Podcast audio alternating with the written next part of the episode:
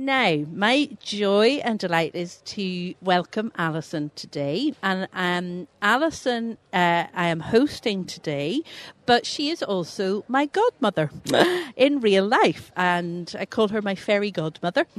Uh, but she has loved me and prayed for me since the day I was born. She is my greatest prayer warrior, but Alison is also someone who knows a huge amount about radical hospitality and has lived it out. When I was a student nurse, she and her family of many children would have me for tea once a week as a student nurse, and it was like a little lifeline for me. So honestly, today, what Alison says um, in anything to do with hospitality, she has great authority to speak on because she has lived it out in a beautiful, authentic way. So I'm not going to take up any more time. I'd love to pray and uh, then I'll hand over to Alison. And just remind you any problems with your earphones, just wave. We don't want you missing out on anything, and someone will come to you very quickly and get, get them sorted out. Let's pray. Father God, we thank you uh, just for this time, this precious time that we can set aside to just learn a little bit more um, about you and your heart, uh, especially in this whole theme of radical hospitality. We just say we come with open minds and open hearts. I pray you would just settle each of us now and that we'd be free from distraction. We pray for Alison that you would give her peace that she will feel your presence with her as she speaks to us, that you will fill her up as she is giving out to us. May she receive as well as us receiving. We pray for your hand over technology, earphones, laptops, uh, PowerPoints, for all those things just to run smoothly. So, Father, now we say, Come, have your way, and move among us. In Jesus' name, Amen. Alison, welcome. Could we welcome Alison?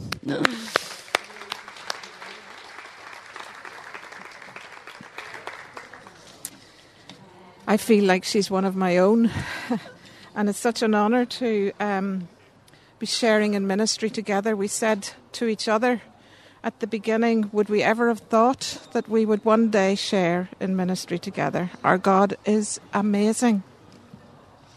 Now, I do hope you can all hear me.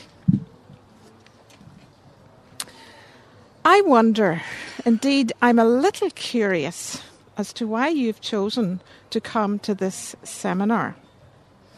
Is it because you've been on the journey of looking for a church family to belong to? Or perhaps you've been on that journey and you're about to give up because it's just too difficult. Or maybe you've belonged to a church fellowship for years and you continue to feel very lonely in it. And indeed, I had the privilege of praying with a young woman this week already whose experience was that. Or could it be that you're on the welcome team in your church and you're just looking for a few tips? For whatever reason you're here, here goes. Despite living in one of the most connected generations in history, our culture truly is battling an epidemic of loneliness. And a recent statistic published in the Times, the survey found that 80% of under 18s said they were lonely, and 68% of over 80s said they were lonely. While governments seek solutions and appoint ministers of loneliness, we must recognise the calling of the church to live counterculturally and bring relationship back to the heart of our fellowships. So let's see how radical hosp- the radical hospitality of Christ should shape our fellowships to ensure that everyone is welcome in the church and all can find their place in God's family. I want to divide our time together into three sections. The first section will be a little bit of a reality check, and we look at observations of what church is like today. Our second section is based on what is our scriptural mandate to do church in the first place? And the example and calling of Jesus to us. And our third section will be looking at the practical outworkings together of what a countercultural, hospitable church should look like. So, our first section, I want to share with you some observations that I have gleaned over the years. And this is not a moaning section, by the way, it's just the reality that is out there. And I want to place these observations in our cult- cultural Western context, channeled through my own life's experience of mentoring many young people over the years. Many of these singles who, on their journey of finding a church home, have found it to be a very difficult, lonely, and painful journey, resulting in so many of them choosing to opt out. And I have discovered that it's not only young people, but it's many across the generations who've maybe had a difficult experience in a church life and feel that they need to move on or they've been hurt in a church situation. And so many of these choosing to opt out. I will also briefly draw on and describe my own recent experience of finding a church home for myself, now living alone as a widow and having recently moved. I have felt like one of these secret shoppers. It has been a fascinating journey, and I have been on this journey for a year. First of all, listen to the reality of a young mother, the cry of a young mother with three children. I know this lovely lady, and this popped up very recently on social media. This is what she says. I need to use my clicker.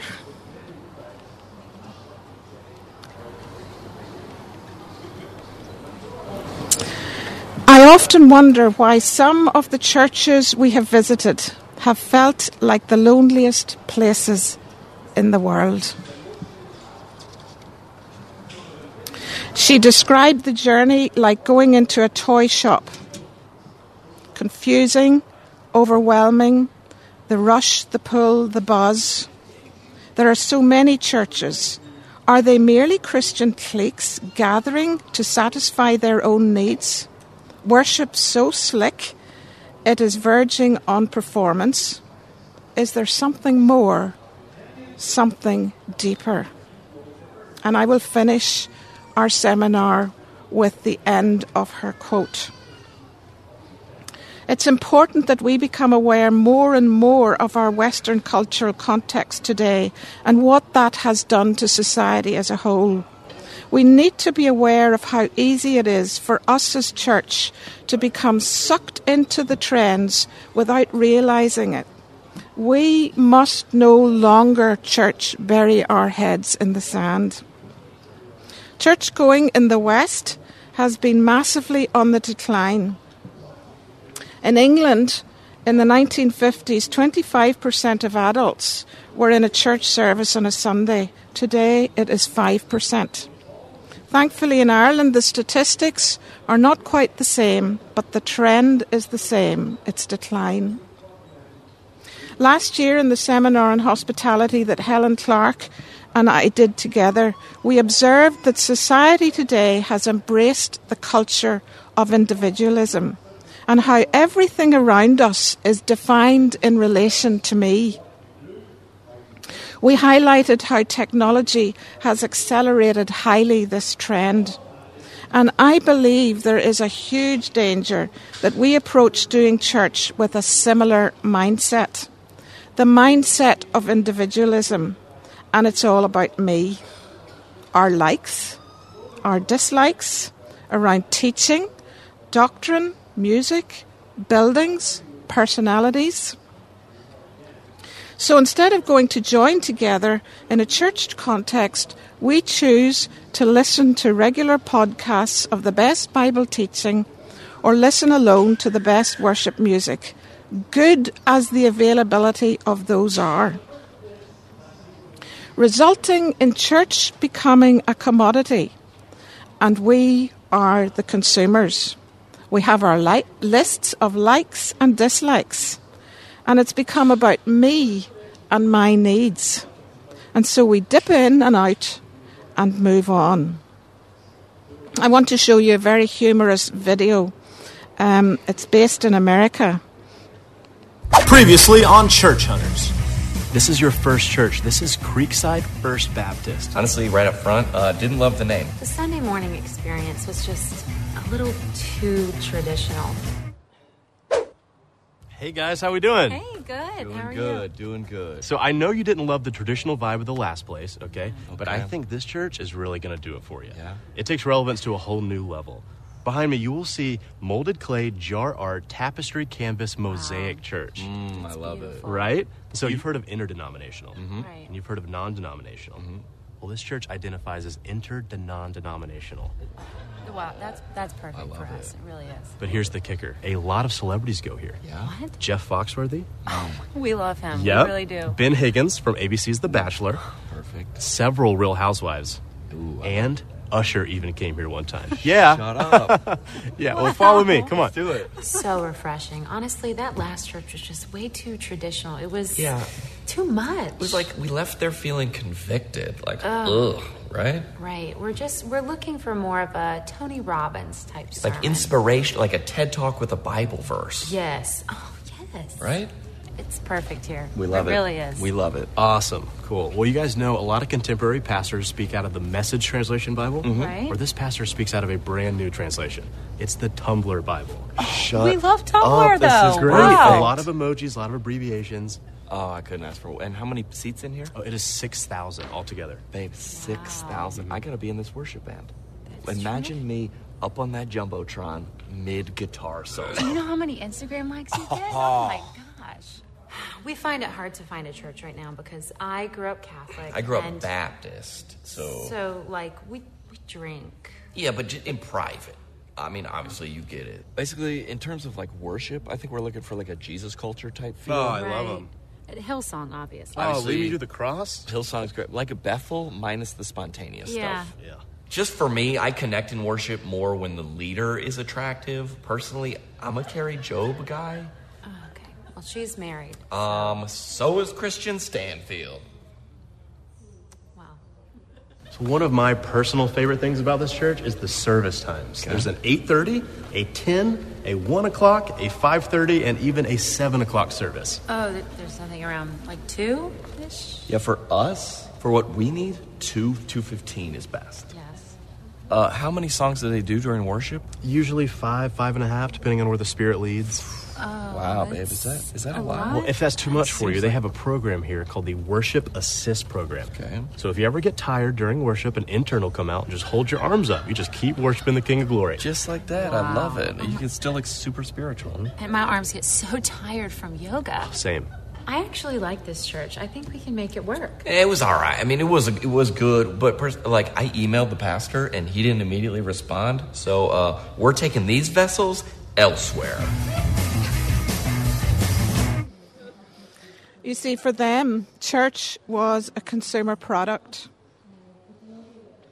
Why bother getting ourselves out when neither the teaching or the music will be as good as what you can get online? I love Sam Allberry's excellent little book on why bother with church. And he throws out the question Can't I just have Jesus? Does Christianity have to come with Christians? Here are some of my own observations on my journey. It takes a lot of emotional energy to step out each Sunday on your own and to enter a new church setting. Very often, the local community centre is much more hospitable. The local sports event, or the gym, or the mums and tots, or dare I say, even the pub in England, a lot of people go there. The handshake that you get when you enter a church building can come across as an empty gesture. Not always. A welcoming team should know who comes and goes regularly through their doors, resulting in them spotting a visitor or a newcomer. And often the greeters, as you go through the door, when they're shaking your hands, can be engaged in talking to a friend on the side. Or what about the in and out churchgoers in our culture? Very little interaction takes place. And if there is, it's with those they know, and certainly not with the visitor or the newcomer. And there's little evidence of fellowship. It's a Sunday morning tradition for them. What about the churches where everybody is huddled in the back? What is that about? Or where everybody has their own seat? So one side of the church never gets to know the other side of the church. And the visitor may detect that they're sitting in somebody else's seat, a bit like Baby Bear. We don't do this when we go to the cinema or we go to a concert. We don't do this when we go into the doctor's waiting room or the dentist's waiting room. And we don't even do this when we get onto a bus and a train. So, why do we insist on sitting in the same seat every Sunday? And then there's the trendy churches where everyone is, t- is so busy talking to their friends, the visitor is never noticed. I remember going to one of these with a daughter of mine who was looking for a church and she wanted me to go with her. I said, Absolutely, Ruth, I'll go with you. She spotted a friend on the other side of the church as soon as she got there, and I said, Now, Ruth, you go and enjoy friendship with your friends after church. She did. And I was on my own, and this was known as a very welcoming, trendy church, and I walked up the aisle, out into the foyer to get my cup of coffee around the foyer, back down in through the church, along the front, up the other aisle for three quarters of an hour, and not one person connected with me. In many of these new churches, the entrance can be so dark you can't find your way.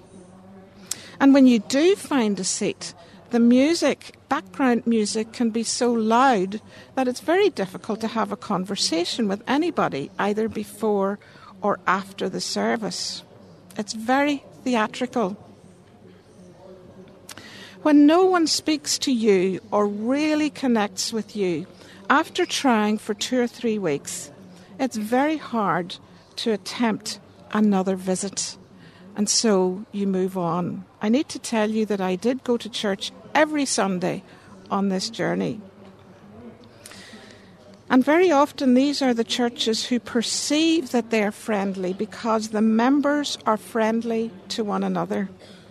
They don't think about walking in the shoes of the visitor or the seeker or the newcomer. The holy huddle takes place, and visitors or newcomers are often ignored. They feel like they're intruding on a party that they haven't been invited to, and they're on the outside looking in. I loved the quote of Donna Jennings last year from the main stage. And by the way, she delivered an excellent seminar just a few days ago over here. She has an autistic child, and what she said from the main stage last year it's a long way from the edge to the center. Profound.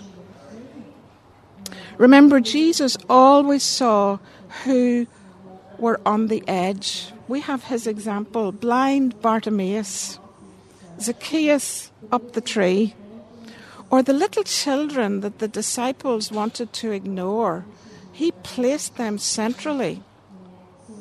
Or the woman at the well that he should never have met or spoken to.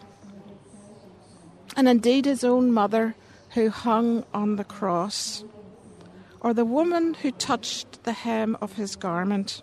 If we were to unpack any of these stories, we would see how Jesus deeply cared and extended hospitality towards others. I wonder what your experience has been of trying to find a church connection. So let's go to our second section. What is our scriptural mandate for doing church in the first place?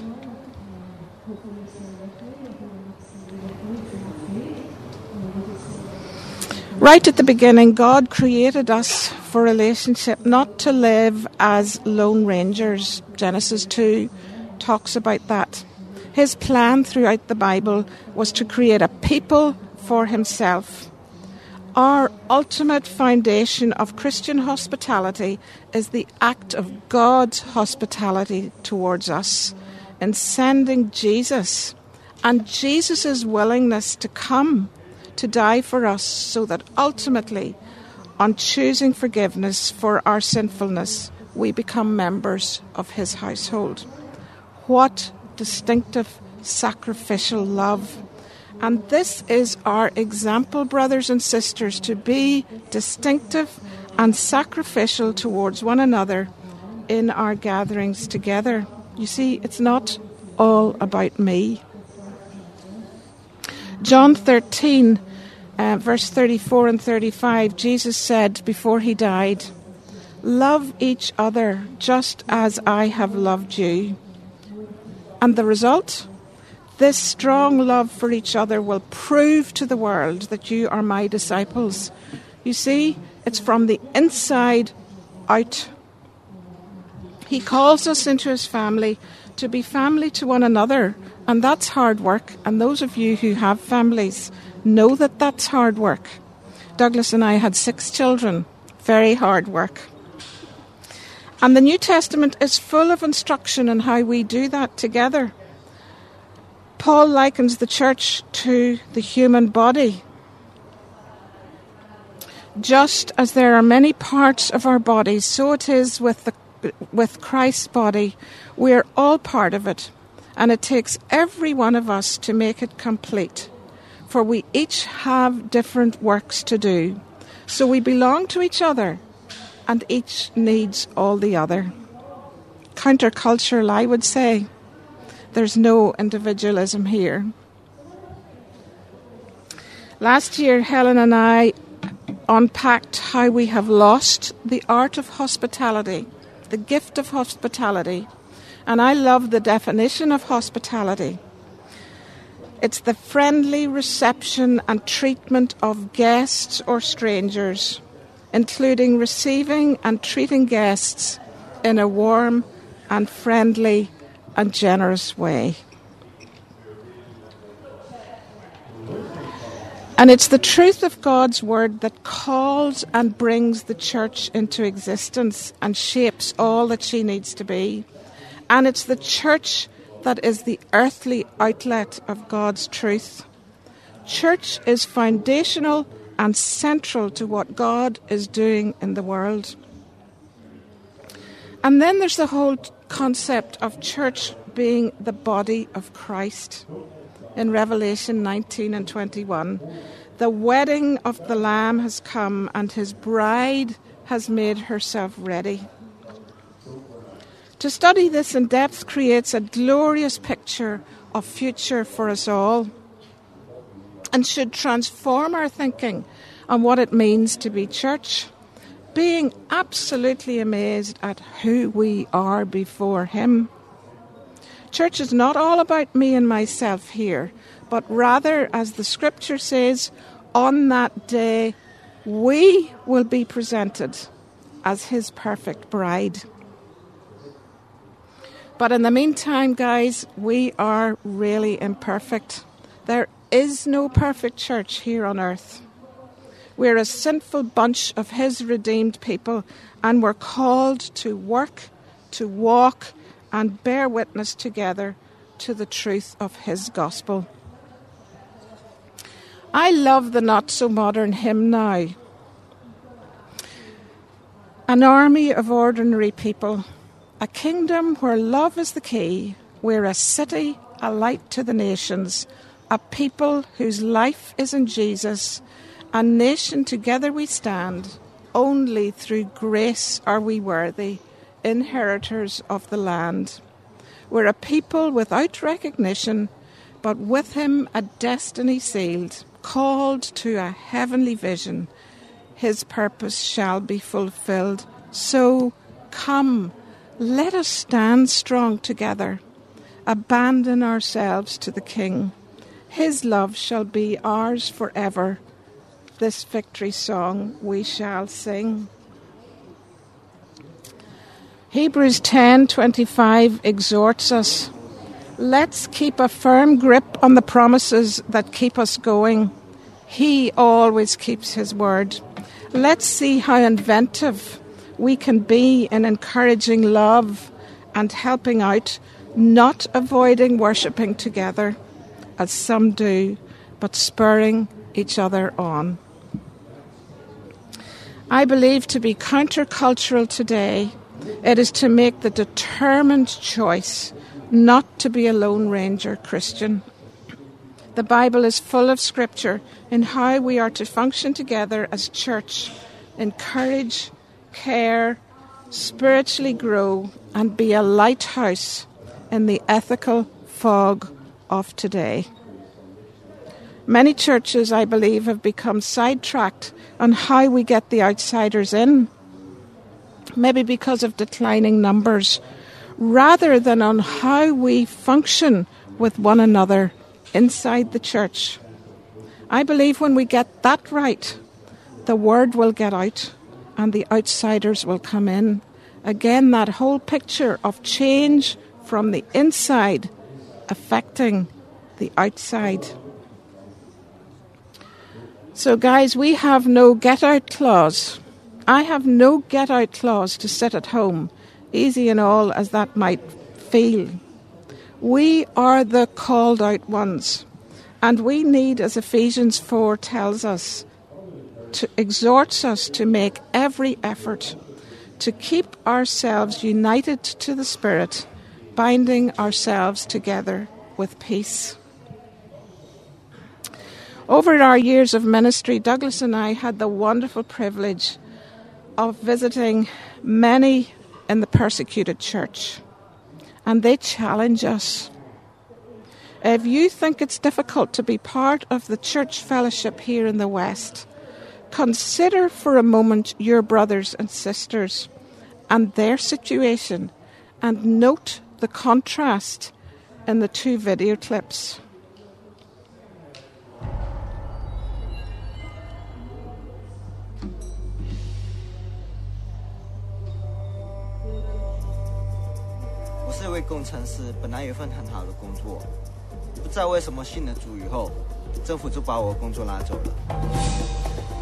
നാശകരമായ tsunami കഴിഞ്ഞപ്പോൾ വെളിയിൽ നിന്നും വന്ന സഹായം സമ്മ- സമ്മതിച്ചില്ല നിഷേധിച്ചു ആ വെള്ളവും ഭക്ഷണവും പോലും തരാൻ സമ്മതിച്ചില്ല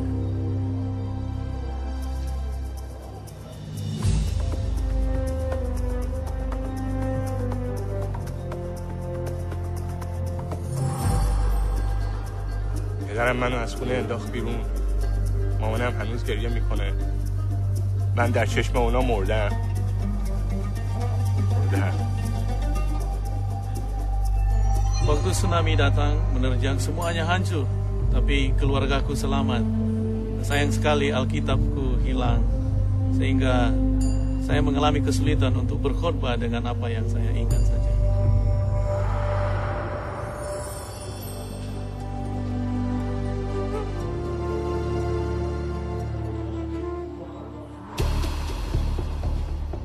제가 감옥에서 다른 사람을 만났습니다.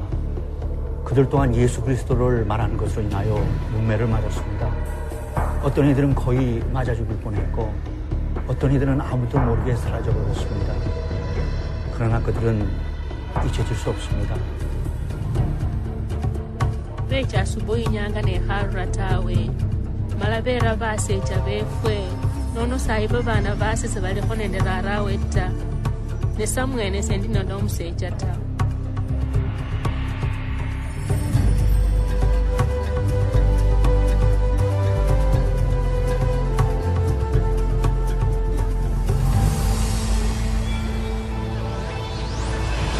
Ellos tomaron nuestras tierras.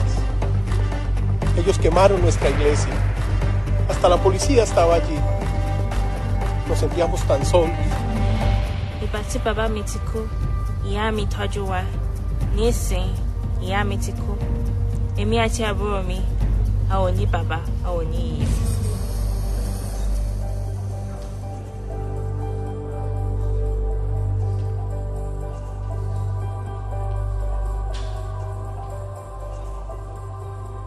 우리들은 당신의 기도를 느낄 수 있었습니다. 그 기도는 정말 능력이 있더군요. Ustedes vinieron aquí.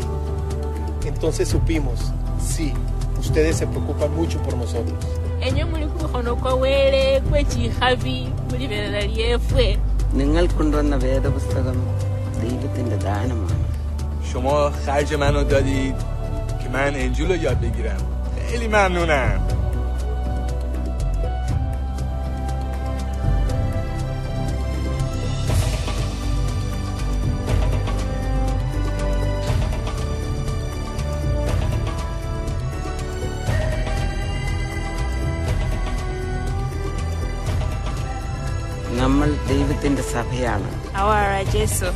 我们是教会。ما همگی Nosotros somos la iglesia. Kita la iglesia. 에바 우리 간이사. 우리들은 모두가 교회입니다.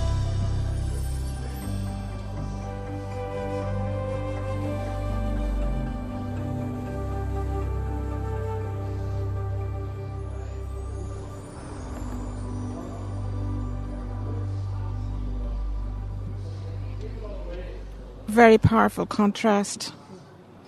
We need to recognize that we are part of a global church, and for some Christians in the world, the cost of becoming part of his spiritual family is immense. The loss of earthly family and possessions, and they long to be together as believers so that they can care for and encourage each other in the truths of God, God's Word. And I can tell you, it's not about the best preaching and the best music. On my journey this year, one of the churches that was most meaningful to me was on the Syrian border in Turkey, where there was one indi- indigenous believer who came to the Lord through a vision, two missionaries, and two visitors.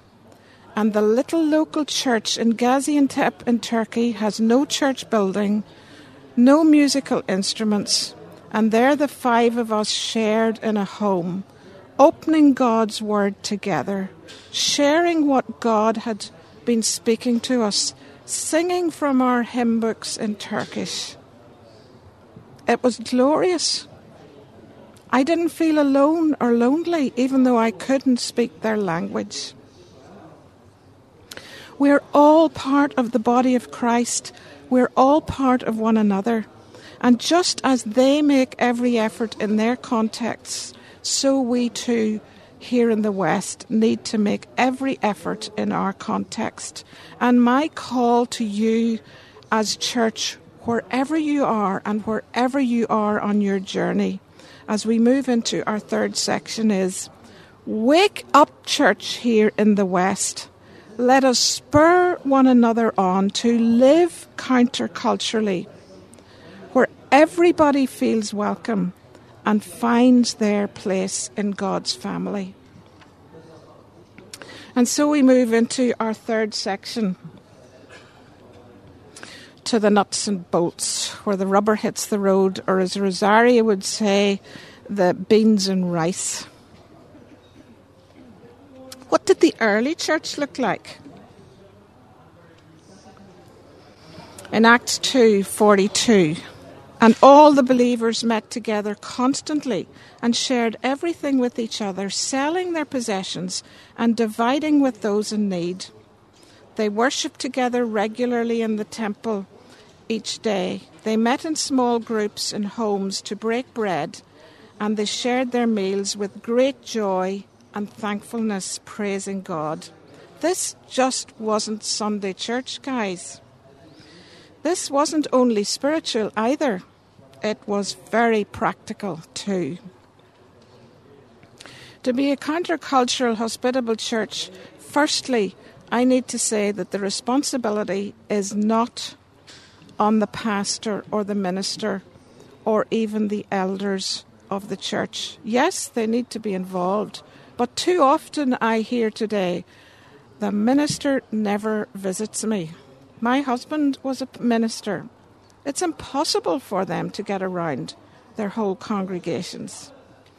We need all to be involved in this gift of hospitality to one another within church life. It's costly, it's sacrificial if we truly want to be the body of Christ together and to show what that looks like to a watching world. I've handed out sheets to you with some ideas that I'm going to share with you now. For me to find a church, the website was very important and one that was regularly updated. For example, it was important that I didn't turn up at summertime church when it still hadn't come and I turned up at the wrong time. The website needs to be updated every week. The church that I'm now going to puts up the sermon um, where it's coming from, and it's wonderful to be able to read before you go to church what the sermon is going to be about. And if you don't get to church for whatever reason, which I sometimes don't if I'm travelling or with grandchildren, I can listen to the sermon from last week. I firmly believe that teaching to the whole church needs to be done on how we can be countercultural and exercise hospitality towards one another as we gather and do church together. We need to develop an attitude of not only looking up corporately in worship, but looking out for each other. Those who greet you at the door wear lanyards with your name not just on one side but also the other because sometimes those lanyards, like Ali's, is turned around and I don't know who she is. So you clearly know who's on duty. Warmly greet that person and be someone, if possible, who is good at remembering names. Don't be afraid to ask if they are visitors. And definitely don't be involved with chat with your friends while you're greeting them. But don't leave them to wander off and find a seat. Show them to a seat. And even better, if you prepare the whole church in this gift of hospitality one another, maybe some Sunday a greeter may bring a visitor to come and sit beside you in church what a difference that makes. The church that I'm now going to, not quite sure if I'm settled there yet. I walked in on the first Sunday and they're gathering in a school context. And I don't, when I go into church, I don't go to the back seat ever. I go about a third from the front and I sit on the outside of an aisle so I'm very visible. And the first Sunday I was there, somebody came up to me in the middle of 300 or so people and said, Are you Douglas Mark's wife? And I said, Yes. And they said, Would you please come and sit with us? What a difference that makes. Another Sunday in that church, that same church, I did the same thing. Third from the front, outside of an aisle on my own. An old lady gets up in her middle 80s, crosses the school complex, comes up to me and says, Are you sitting on your own? I said, Yes, I am. Would you please come and sit with me? But the outcome of that story was immense. There was an empty seat on the other side of me, and there was a young girl sitting on it, Asian looking. And as I do after church services, I speak to people and I spoke to her. She introduced herself. This was her second week in coming to the church. Where are you from? I asked. Kyrgyzstan, she said. I said to her, I know your country and I've been in your capital city. And it was like you had given her a million dollars. She was an asylum seeker in Northern Ireland and she hadn't met one person who knew her country or even knew where it was. And I took her back after church to my home for lunch and we had a lovely time together. Don't sit in the same seat every Sunday, please. It may be necessary for some people to do that, people in wheelchairs or elderly people. But be cross generational. Get to know the families, get to know the retired and the senior citizens. Get to know the singles and those who come from other countries. You would be amazed at how you can support each other. Remember, the church is not just for families. There are many, many singles in our church today who live alone and maybe haven't spoken to anybody since they did their shopping on Saturday morning. Students, business people travelling, divorced people, single parents, widows, widowers. Please let's encourage each other to look out for each other. Be intentional as a church fellowship. Every Sunday, of course, we come to look up and worship corporately. But I believe we need to be prepared, every one of us, as we go into church on Sunday to greet somebody we don't know really well. And I would encourage you, we haven't time to do this today, but I would encourage you to do this after this session. Go up and speak to somebody you don't know. I just went up and spoke to this lovely guy here in the front seat. He was sitting on his own. It's wonderful to do that. And can I encourage you that the more often you do it, the easier it becomes. And don't just go to the favourite friendly huddle. Be prepared to greet somebody you don't know every Sunday and don't use your children as an excuse. If you're in family, agree together at home before you go to church who is going to do the greeting today, and the other one will look after the children. And even better, if you find a visitor or a stranger, follow up with an invite for lunch. I remember speaking once in a very traditional church, and I shared with them my passion for singles. And I said in the church that Sunday morning, I don't think singles should ever go home alone every Sunday on their own. And a lady in her 40s, maybe early 50s, greeted me as we were going out the door and she said, Thank you so much for saying that. I've just received an invitation to lunch. I thought it was lovely. You may be a church that doesn't have this space for greeting people either before or after church. I would encourage you to create it. Have a tea and coffee time. I knew a church who was finding this very difficult to do. Do you know what they did? While the children went out to children's church, they wheeled in the coffee trolleys into church and they served tea and coffee in the middle of church. And it worked very well. Have extra greeters available to help families, not just the team that's serving on creche or in children's church, but others who will bring and give direction and be available to help with babies and children and senior citizens and disability. Have a well manned information desk.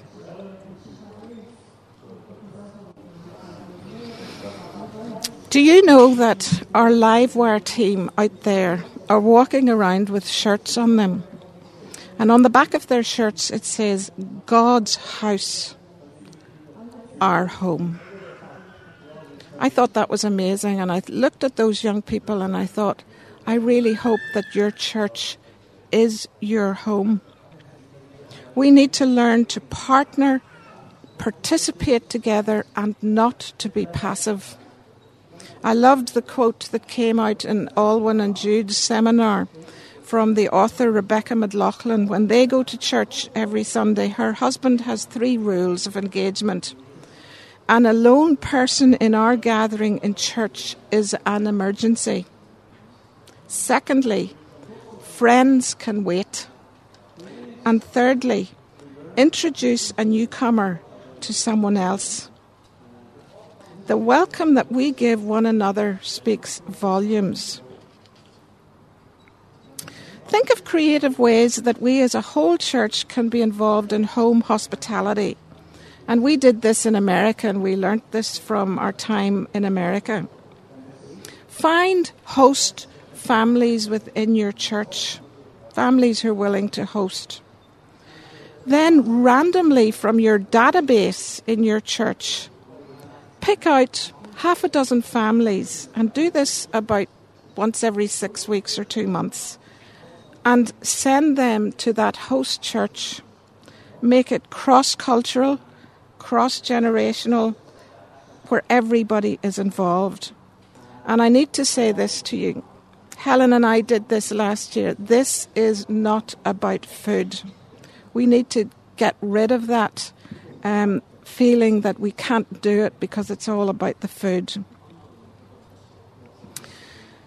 What about meals for new mums? use that database. As soon as a new mum has a baby, the church gets involved and delivers meals to that home for a couple of weeks. I experienced that in America.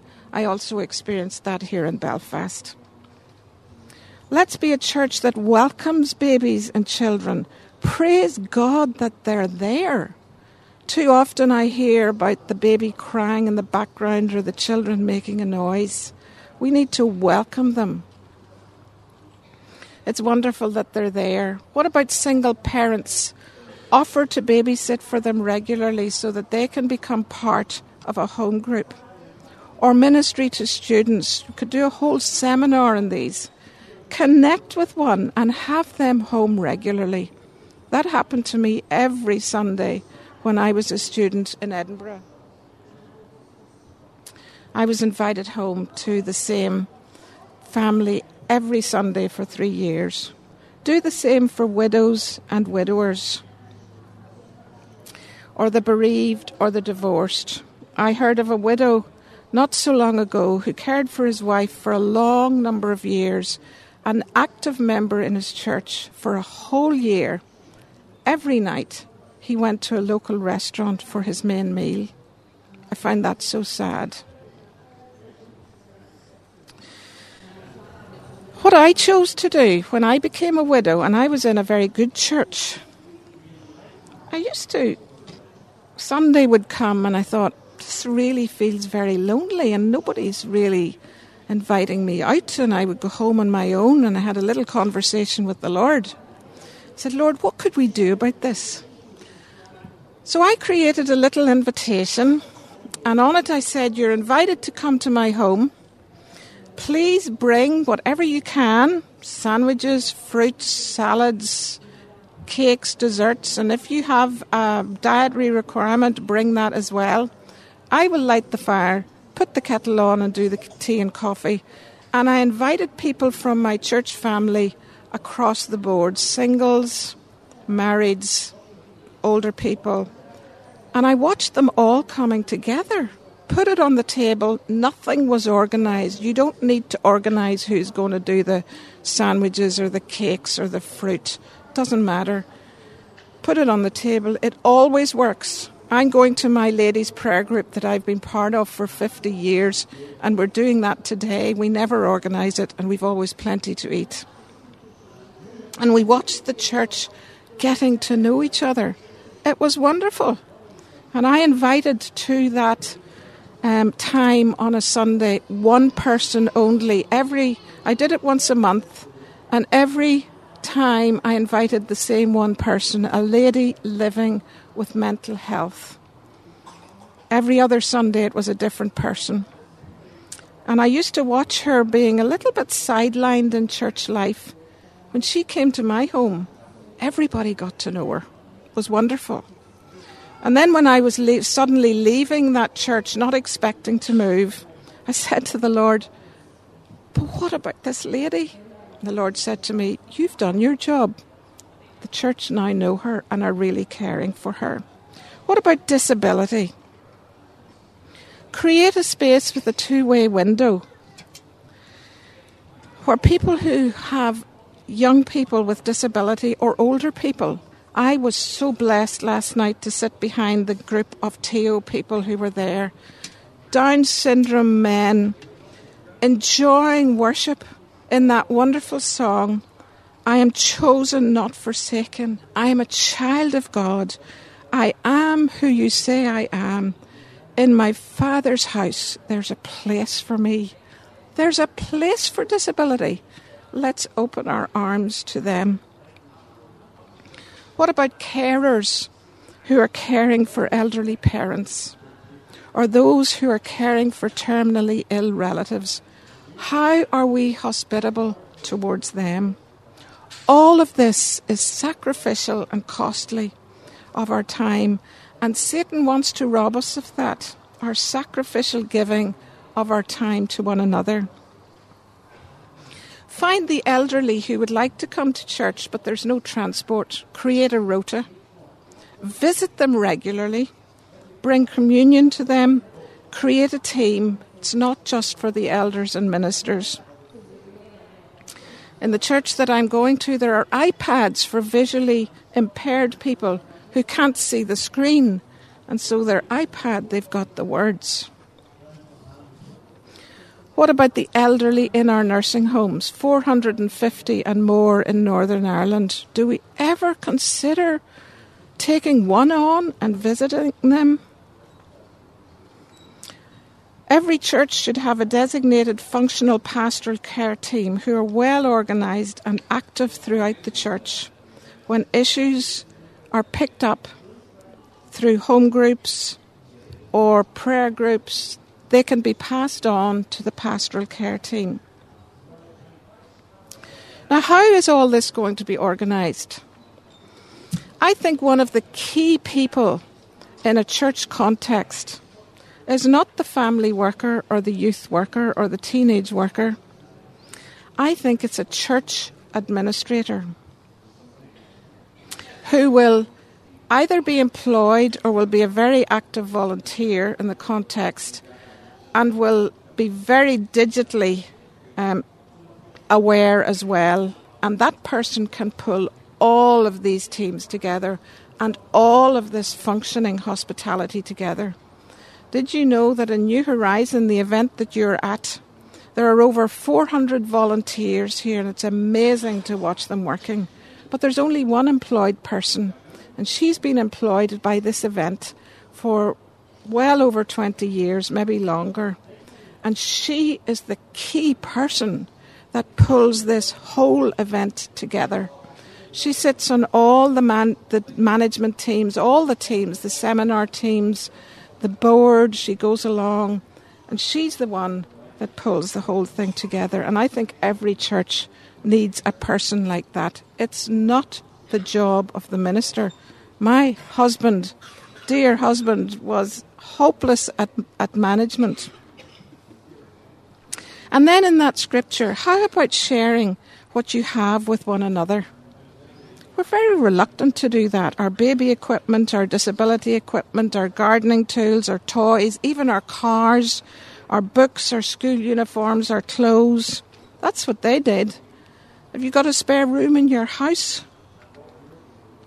Do you make a, your home a place where people can drop in, come in for refreshment and rest. I'm now living on my own, but I have a large family and I have a space for them to come and go. And this past winter, I've had a lovely Romanian couple living in that part of my house. I'm about to get a keypad put on the outside of my house so that if I'm not there and somebody wants to use the house, I'll give them the code and they can go in. Ministry to singles, guys. Not to be patronising, because there are many radiant examples of singles who live out their gift of singleness. Do we ever think of going and knocking on their door and visiting them? Or the whole ministry of mentoring across the church. I'm involved very much in that with Exodus, the organisation Exodus where those of us who are older and have experienced and are maybe retired can come alongside the next generation who are on the coal face and meet with them regularly. It is invaluable and it is a two way thing. Do that in your church. Please let's not hide behind the endless activity that church can so easily create. Let's remember that wonderful scripture in John um, where it's talked about if we love one another, the result of that will be the love that we have within our church will radiate outside our church. Church also needs to be a place of healing and recovery. It's important to create that space where people can come and where brokenness is dealt with. We need to learn to weep with those who weep. I wept with a lovely widow yesterday. She was very recently bereaved, and we were widows together, and we wept together and tears are good. Church needs to be a place of healing. I want to take you back to Vicky's quote that I used at the very beginning. She started, she said, I often wonder why some of the churches we visited have felt like the loneliest places in the world. And she continues, I want to encourage you today if you are serving in your local church, know this that your turn on church rota matters. Your smile matters. Every single bit of it matters. Because you know what's co- you know what coming into a new environment isn't just frightening for my children, it's frightening for me because I don't know where the baby changing is. And I don't know where my kids are supposed to go. Please show me if you haven't seen me before. Don't worry if I've been coming for a year. Ask me, am I all right when I look like I'm lost?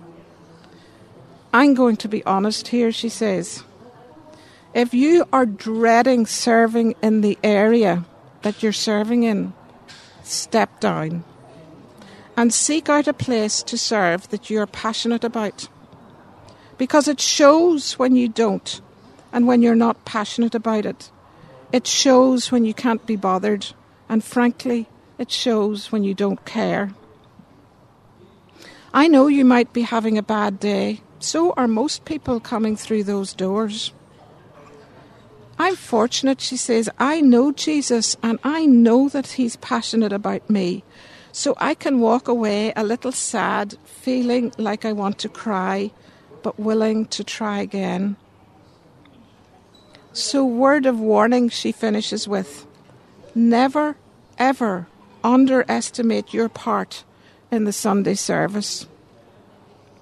Your smile, your hug, your handshake, your willingness to put seats out for this mum at the back with three small children so she can get in and out when she needs to your chat when pouring the hot cup of tea that this mum needs, you coming over to introduce yourself to my child and me in kids' church.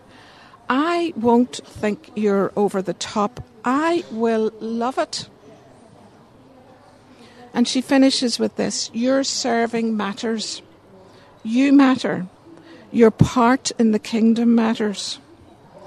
Make sure the people coming in the door of your church know that they matter. No matter how broken, vulnerable, or together they are, they matter. And she finishes with Who do you see in your church today? I believe that hospitality needs to become the essential rhythm of our church's daily life. Finishing with Rosaria Butterfield. What an amazing story. Weren't you so glad to hear what happened to Hank and Tank last night?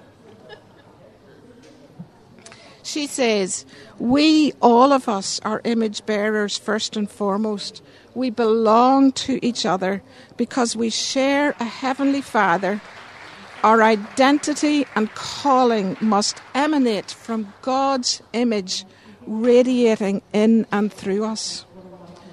Guys, the world is watching, and rightly so. And our lack of visible and genuine hospitality, practiced both inside and outside the church, is speaking louder than any words could ever do. And I just want to finish with a wonderful story of hospitality here in New Horizon. This will truly bless you, and it is radical hospitality. A lady came over to Northern Ireland two weeks ago. She's come alone and she's come to serve with the Jewish community in Belfast. She heard of New Horizon probably on social media. She travelled up here on her own. She found an Airbnb on the Saturday. She came to the Saturday night event and she sat down beside a couple.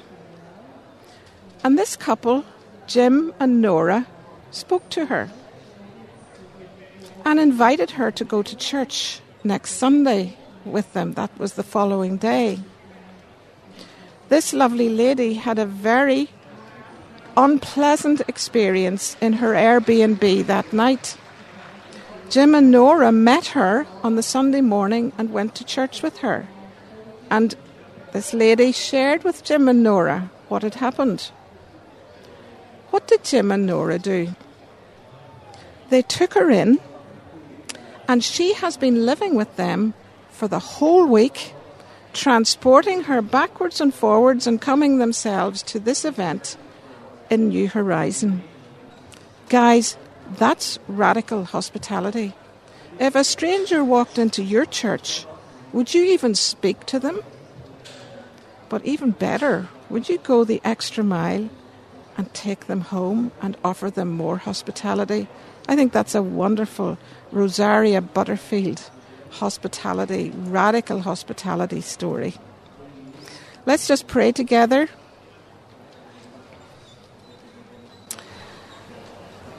Father, I just pray that you will deliver us from fear when we walk into our churches on a Sunday morning. Encourage us, Father, just to do something this week or next week when we enter a church building to worship you, Lord, to not only look up but to look out for one another. And we truly will entertain angels unawares. Give us the courage, Father, to be radically hospi- hospitable to each other and to step out and to step up because what we do for you, Father, will witness to a watching world. In Jesus' name, amen.